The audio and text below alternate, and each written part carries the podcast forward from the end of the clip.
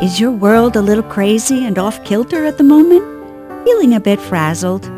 Well then, you've found the perfect place to regain some quiet today. Welcome to the Sweet Selah Moments Podcast, where we study His Word and encourage one another. The Sweet Selah Moments Podcast is a cooperative production of Word Radio and Sweet Selah Ministries. Welcome to the Sweet Selah Moments Podcast and blessings on your Easter week coming up. How do you celebrate Easter? Does your church do a Maundy Thursday service or some kind of Good Friday remembrance? Do you wear extra nice clothes Easter morning? What about a sunrise service? Is that your favorite or something that is so early in the morning that it makes you shudder and hide under the covers? Write us a comment and let us know. We all have unique ways of celebrating this holy time of remembering that Christ suffered and died for our sins and rose again and saved us.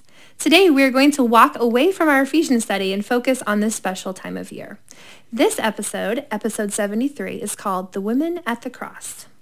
You know, Nicole, I had no idea when I thought up this great idea that we should study the women at the cross, how complicated it would be. Oh. I thought it'd be simple. Yeah. So I'm excited to dig in and study the details today because women played an important role throughout Jesus' ministry at a time when they were seldom mentioned or noticed elsewhere. Yep. It's just amazing. And their role at the cross and the resurrection brings them great honor and blessing. I really love it. But, it must have been brutally hard to have been there. I can't even watch movies with violence in them. Do you know The Princess Bride, where they do the torture scene? Yes. I have to leave. I know it's supposed to, I find nothing funny about it. I can't handle it. I can't. I have to close my eyes. I have to leave. Yeah. Right? I don't even like when Bambi's mother dies. Yes. How about you? Oh, no. Yeah. I'm known for crying through most war movies. It's pretty bad. It actually got a lot worse after having kiddos, Sharon. I used to be able to watch movies and it didn't really bother me too much, but now that I'm a mom, it just goes right to my heart. I cry at every Huggies commercial. It's terrible. I'm just so weepy now at TV things. You cry at commercials. Oh, I do. It's terrible. The Subaru commercials, the baby commercials, but... But do you remember when that movie, The Passion, came out? Oh, the one that pictured his crucifixion? Mm-hmm. It's such a good movie, but I've only ever seen it that once. Yeah. I've tried to watch it again, and I just can't. It's really hard to see it. And I can't imagine being there in person and having known him personally and touched him. And to watch him die that way, it must have been just devastating and heart-wrenching to be there. They had such courage. Oh, my, to stay? They did. I can't even watch the movie again. Stand there and watch, it's amazing. I'm excited to read more about these women. Yes. I'm so impressed by them. I am. When we watched The Passion, we watched it in a movie theater first. Oh, yeah. And we didn't speak, I don't think, for several hours after the movie. We walked out in silence. We got in the car in silence. Yeah. We drove home in silence. And we walked away from each other. Oh, yeah. It just was so powerfully impactful, and I've never wanted to see it again either. I know. It's like, I feel like I should, but probably I can't. I don't know if I can. Yeah, unbelievable. Yeah, but it's a lot. They went, and I admire them who went, and everyone that made herself go, just wanting to lend their support, to be there. Yeah. What trumped the, I don't want to see such a gross sight, was the, maybe my presence will help in some way. Oh, yeah, be a comfort. Yeah. And Nicole, I didn't realize how much someone's presence meant until my mother-in-law died, and then later, Dad Gamble, 10, 15 years later. There really is a comfort in someone being present, even if they don't say a word.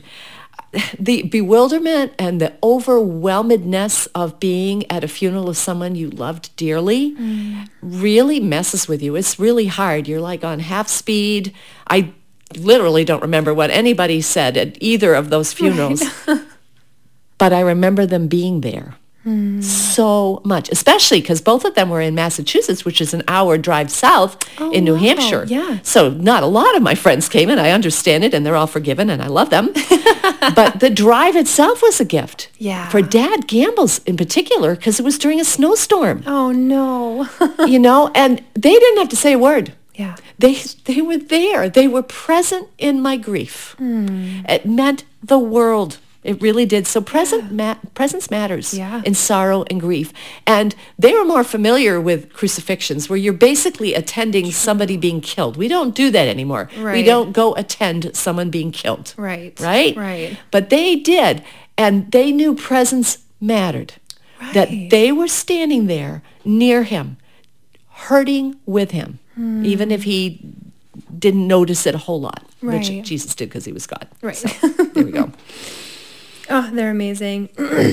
I know. It's what you said about presence. It really does. It's so true. You know, when I was younger, I didn't understand that, and I would beat myself up for not having the right words to comfort people. Mm-hmm. But going through my own troubles and sorrows, and especially during the loss of one of our babies, you know, having people just be there and hold me when I cried or just listen, it meant the world to me. Yes. You know, and no words can take away, the pain. No words can comfort at a time of that deep sorrow, but just being with someone somehow makes the burden feel a little lighter. Yeah.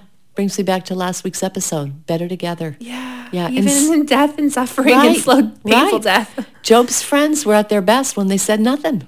That's true. For 7 whole days. They got in trouble and I started talking.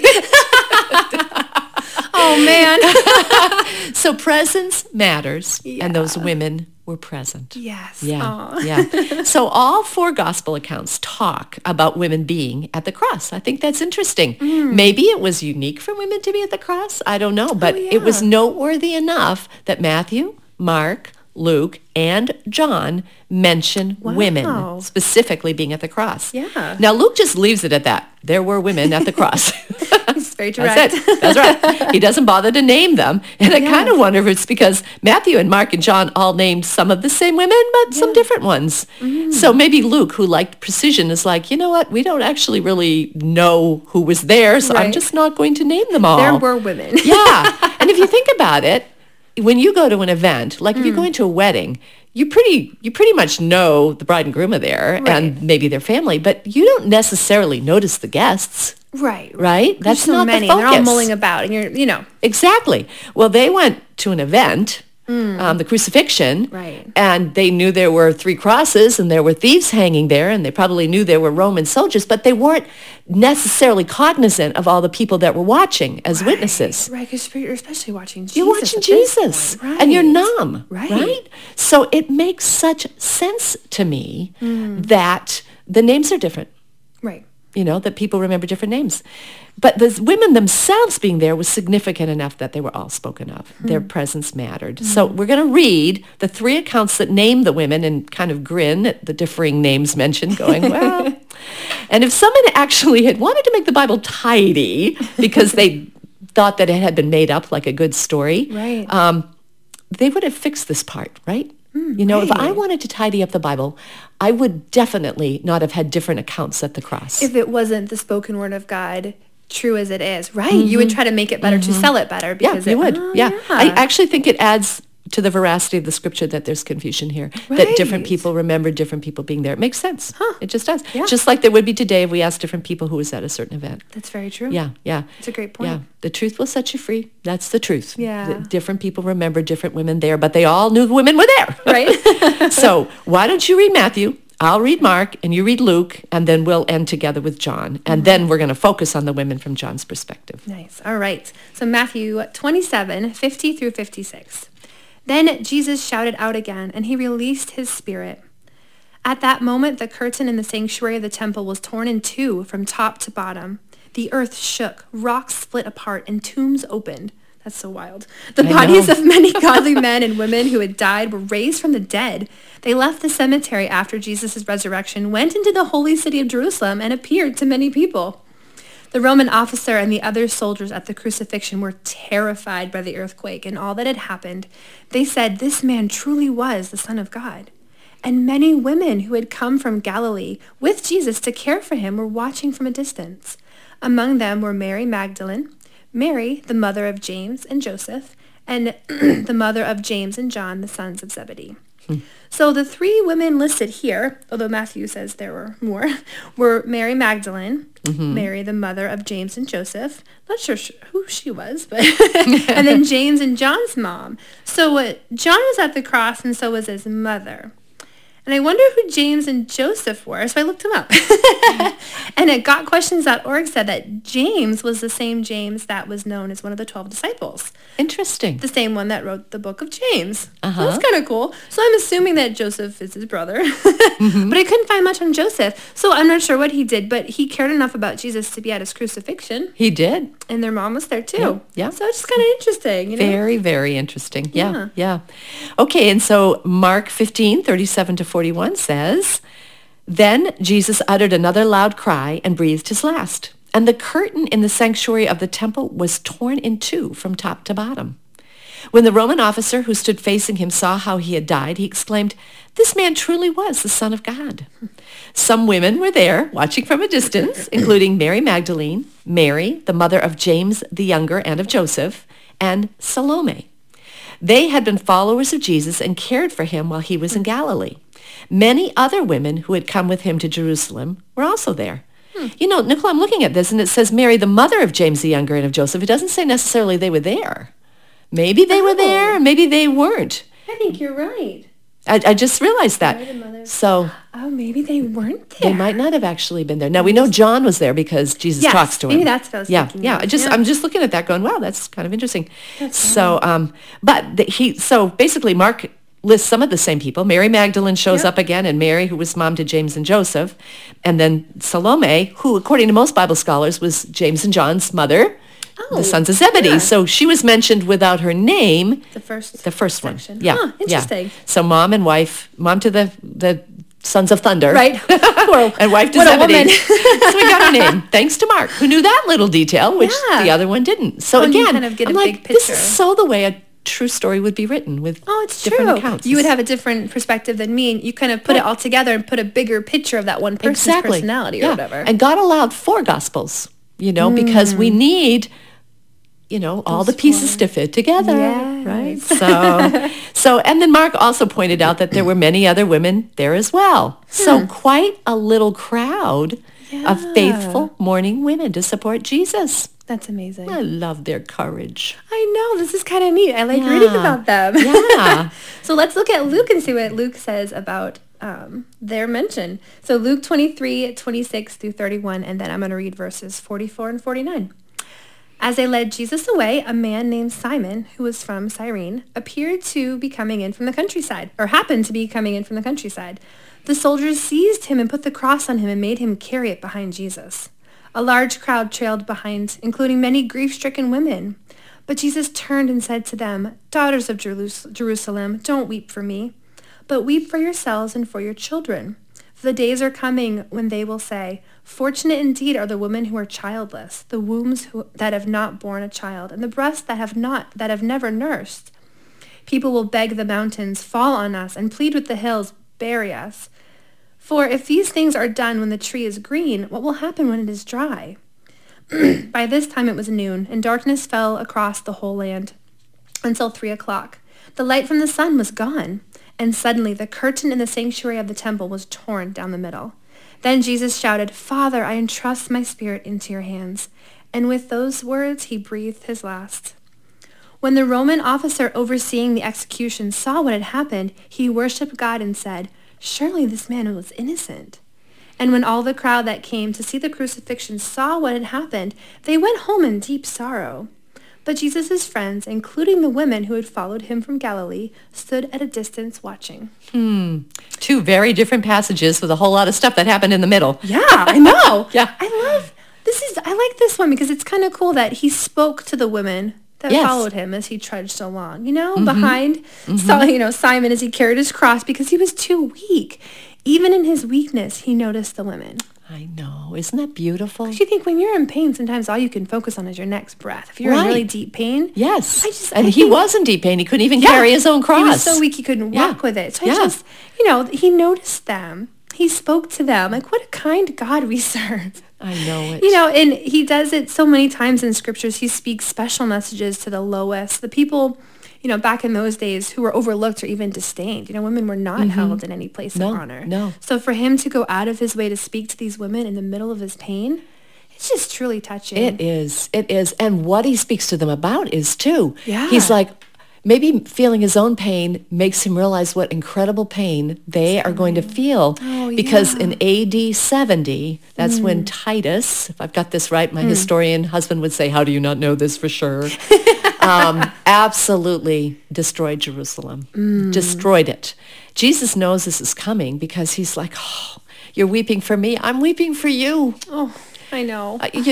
I'm sorry for those of you who'll be nursing during that horrible, horrible time and have to flee. And so instead of being focused on his own screaming pain, he's like, I hurt for you now at what is coming. Wow. What? Who does that? I know. Yeah. Oh, that was beautiful. Incredible. Yeah. I like this. Oh, I like that part too. And even if Luke is not as specific, right, with the names. And including there were women. Yeah. He's the only one that talks about Jesus speaking them on the way to the cross. Oh, that's true. So each gospel has a detail about the women that's unique to it, which is why we, of course, had to read all four accounts. Yes. So, yeah. So, okay, let's read John 19 together. John 19. 20. Is that the one we're reading together? No, that's the one I'm reading. You'll do that and then we'll do it at the end. There's another long section in John. Oh, that's the one we're reading together. Yeah. I'll read this one and you can read the long one at the end with me. Perfect. Okay. John 19, 25 to 30. Standing near the cross were Jesus' mother and his mother's sister, Mary, the wife of Clopas, and Mary Magdalene.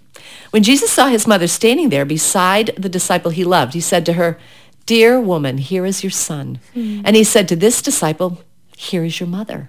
And from then on, this disciple took her into his home. Jesus knew that his mission was now finished, and to fulfill Scripture, he said, "I am thirsty." A jar of sour wine was sitting there, so they soaked a sponge in it, put it on a hyssop branch, and held it up to his lips. When Jesus had tasted it, he said, "It is finished."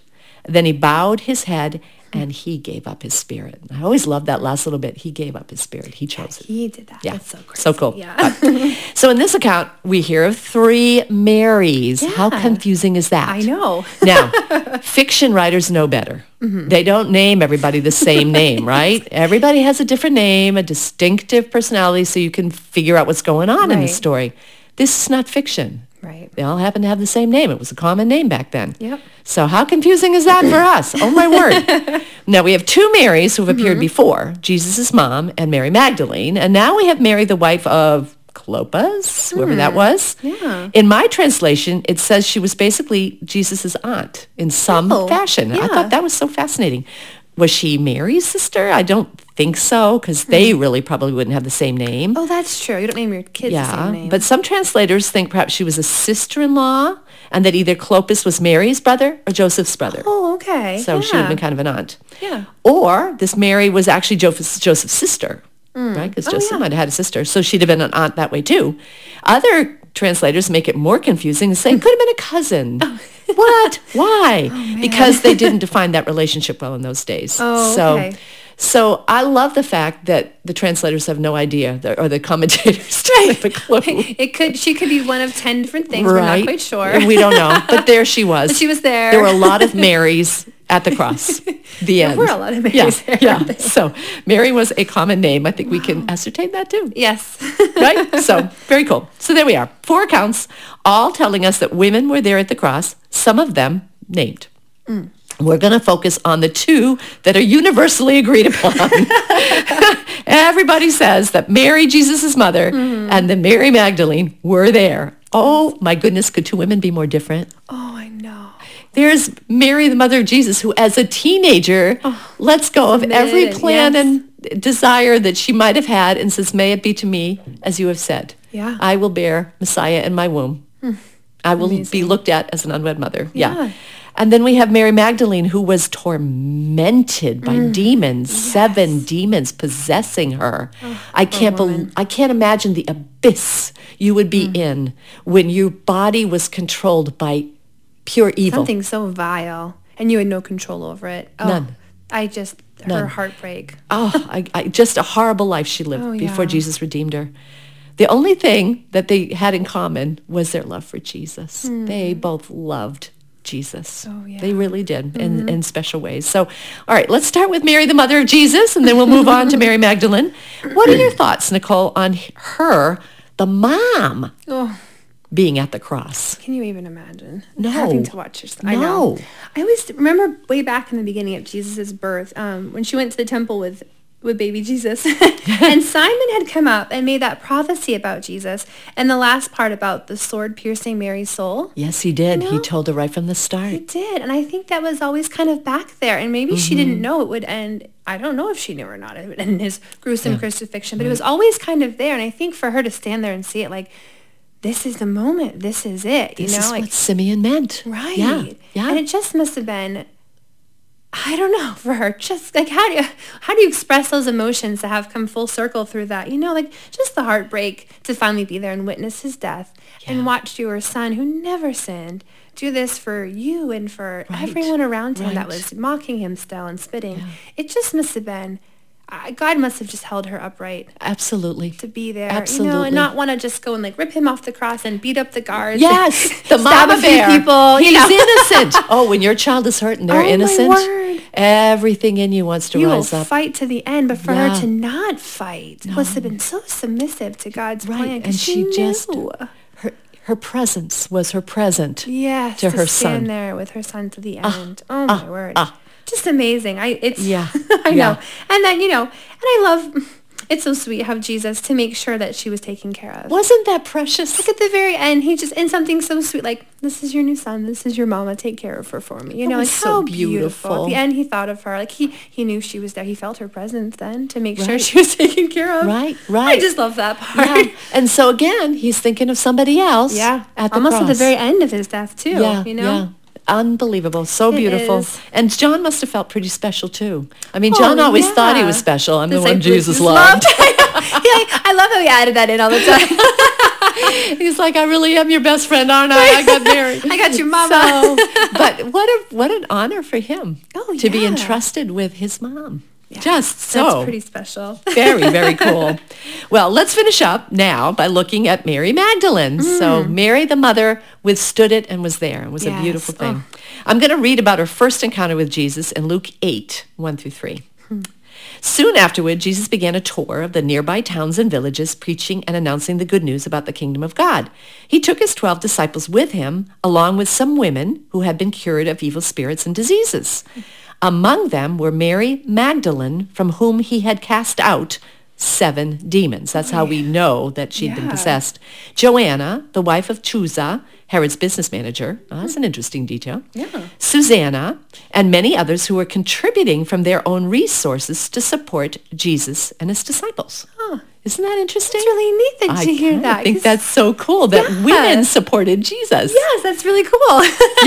Talk about radical. Even today, that's radical. I know. So what do you learn about Mary from this verse? And then let's talk a little bit about those women. But I know, that's cool. Yeah, so it says here that Mary was traveling with him and the other woman that she had, and that she had 7 demons cast out of her. Yeah. So, I mean, and diseases too. So Mary... had a great healing from God. So I think she felt that, like, thank you, I will follow you to the ends of the earth feeling. Goodness. You know, to be freed from such darkness and to literally walk in the light with the light of the world. I mean, she must have been a very faithful follower. She must have been, And she experienced darkness like you and I never have. No, I was going to say the level of darkness. It was in her. Right. We talked about the spirit being in us. Right. She had evil in her. Yeah. So the contrast must have been unbelievable. Right. And her story, another person to sit down with in heaven. Oh, for real. That's going to be so exciting. How did that happen? To her. Right. So, so that's really neat. And she faithfully followed him and, I don't know, it's just kind of neat that she followed along and kind of took care of him and helped out. Isn't that precious? Yeah. Yeah. And I do think it's precious that Jesus did what God called him to do, which was preach and heal. Yes. And he was confident enough in that it didn't bother him that women were supporting them. He was letting them do they're part of the puzzle. Right, maybe figure. Because if he didn't have a plan, like, oh, I'm going to stay at this hotel and go through here. He was homeless and foodless, and he probably didn't have, like, one outfit to wear. So they were probably able to come around him and think about those details that he may... he could have spent more time healing people or talking to people. And he knew that was their purpose. Yes, that's they kept the body. Him physically going with food and rest and water. They had a part. Yeah. In the journey. That's amazing. It was actually a provision part, which is traditionally a man part. Right. But in this situation, they had the money to contribute. So that's very so fascinating. Interesting. What an interesting switch of roles. Yeah. So just fun. Yeah, okay. That's fun. All right. So we hear the story of the seven demons also repeated in Mark 16:7. It says this in Mark 16:7. After Jesus rose from the dead early on Sunday morning, the first person who saw him was Mary Magdalene, the woman from whom he had cast out 7 demons. Maybe 7 was just abnormally high. I don't know how many like demons they normally cast it out, but that's... my word, but poor woman. I think that Mark at least recognized all the Marys floating around and wanted to make sure we got the right one. Right. That one with the 7 demons. Okay. The 7 demon one.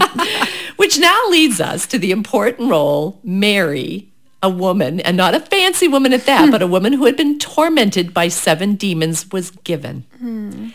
I love how Jesus honored this woman who was brought from the terror and despair of demon possession into the kingdom of light so much. Also, Easter's all about the resurrection. We've spent time with these women as they grieved. We're going to end on a triumphant note and read about the blessing given to Mary and the perfect Son of God walking out of the grave and conquering death. So we're going to celebrate Easter, and we're going to celebrate the honor given to a woman to be the first one. Yeah. So why don't you start with verse 1, and we'll go back and forth in John 20:1-18. All right.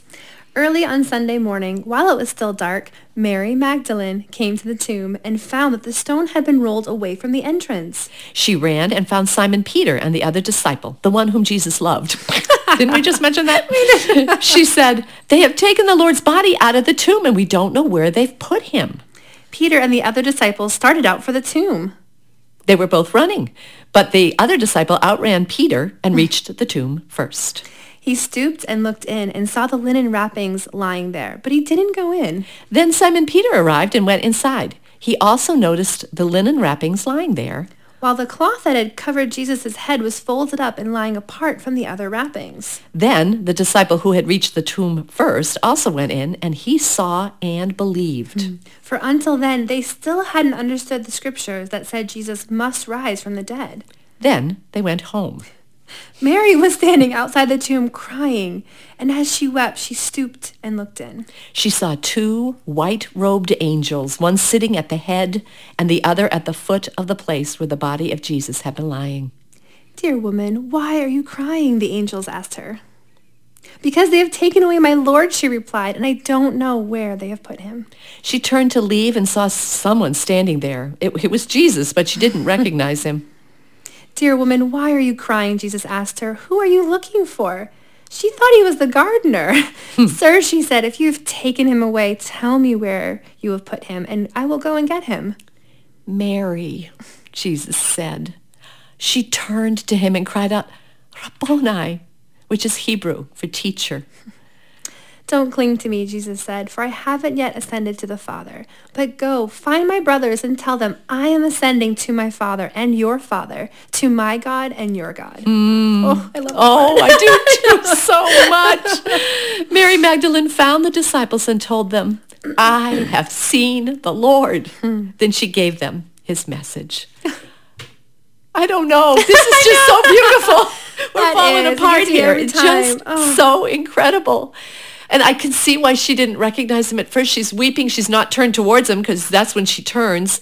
She's just so miserable. And all he has to say is Mary. Oh, her name once. It gets me every time. Yes, it really does to me too. And then the fact, tell them that I'm going to my Father and now your Father. Yes. My God and now your God, because I've conquered death and I've paid the price for your sins. Now he's yours. I know. That part is so beautiful. I know. This is a good one. Oh my goodness. Yeah. And then the first words out of her mouth, "I have seen the Lord." And that should be, yeah. And that's our testimony too. We've seen him in the way he's worked in our lives and the way he speaks to us through scripture.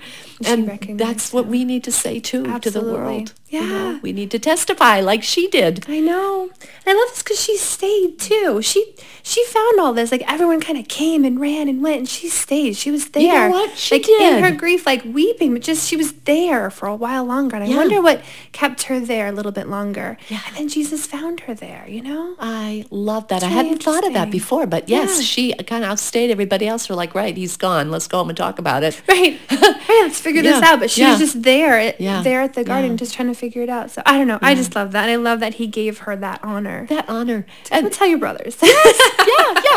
And of the two Marys, I mean, his mom was worthy of it in a human sense, much more in terms of her reputation and character and everything. But little Mary Magdalene, who had had 7 demons, who had gone from darkness to light and then was probably thrust into such terrible darkness when he died, is the first one to see the risen Lord, the light of the world. Wow. Praise God. That's so beautiful. Let's pray. Oh, Father, the scriptures about the resurrection of Jesus Christ, Son of God, Holy One, King of Kings, Lord of Lords, stir us. May we be moved this Easter over and over. May we never tire of what you did.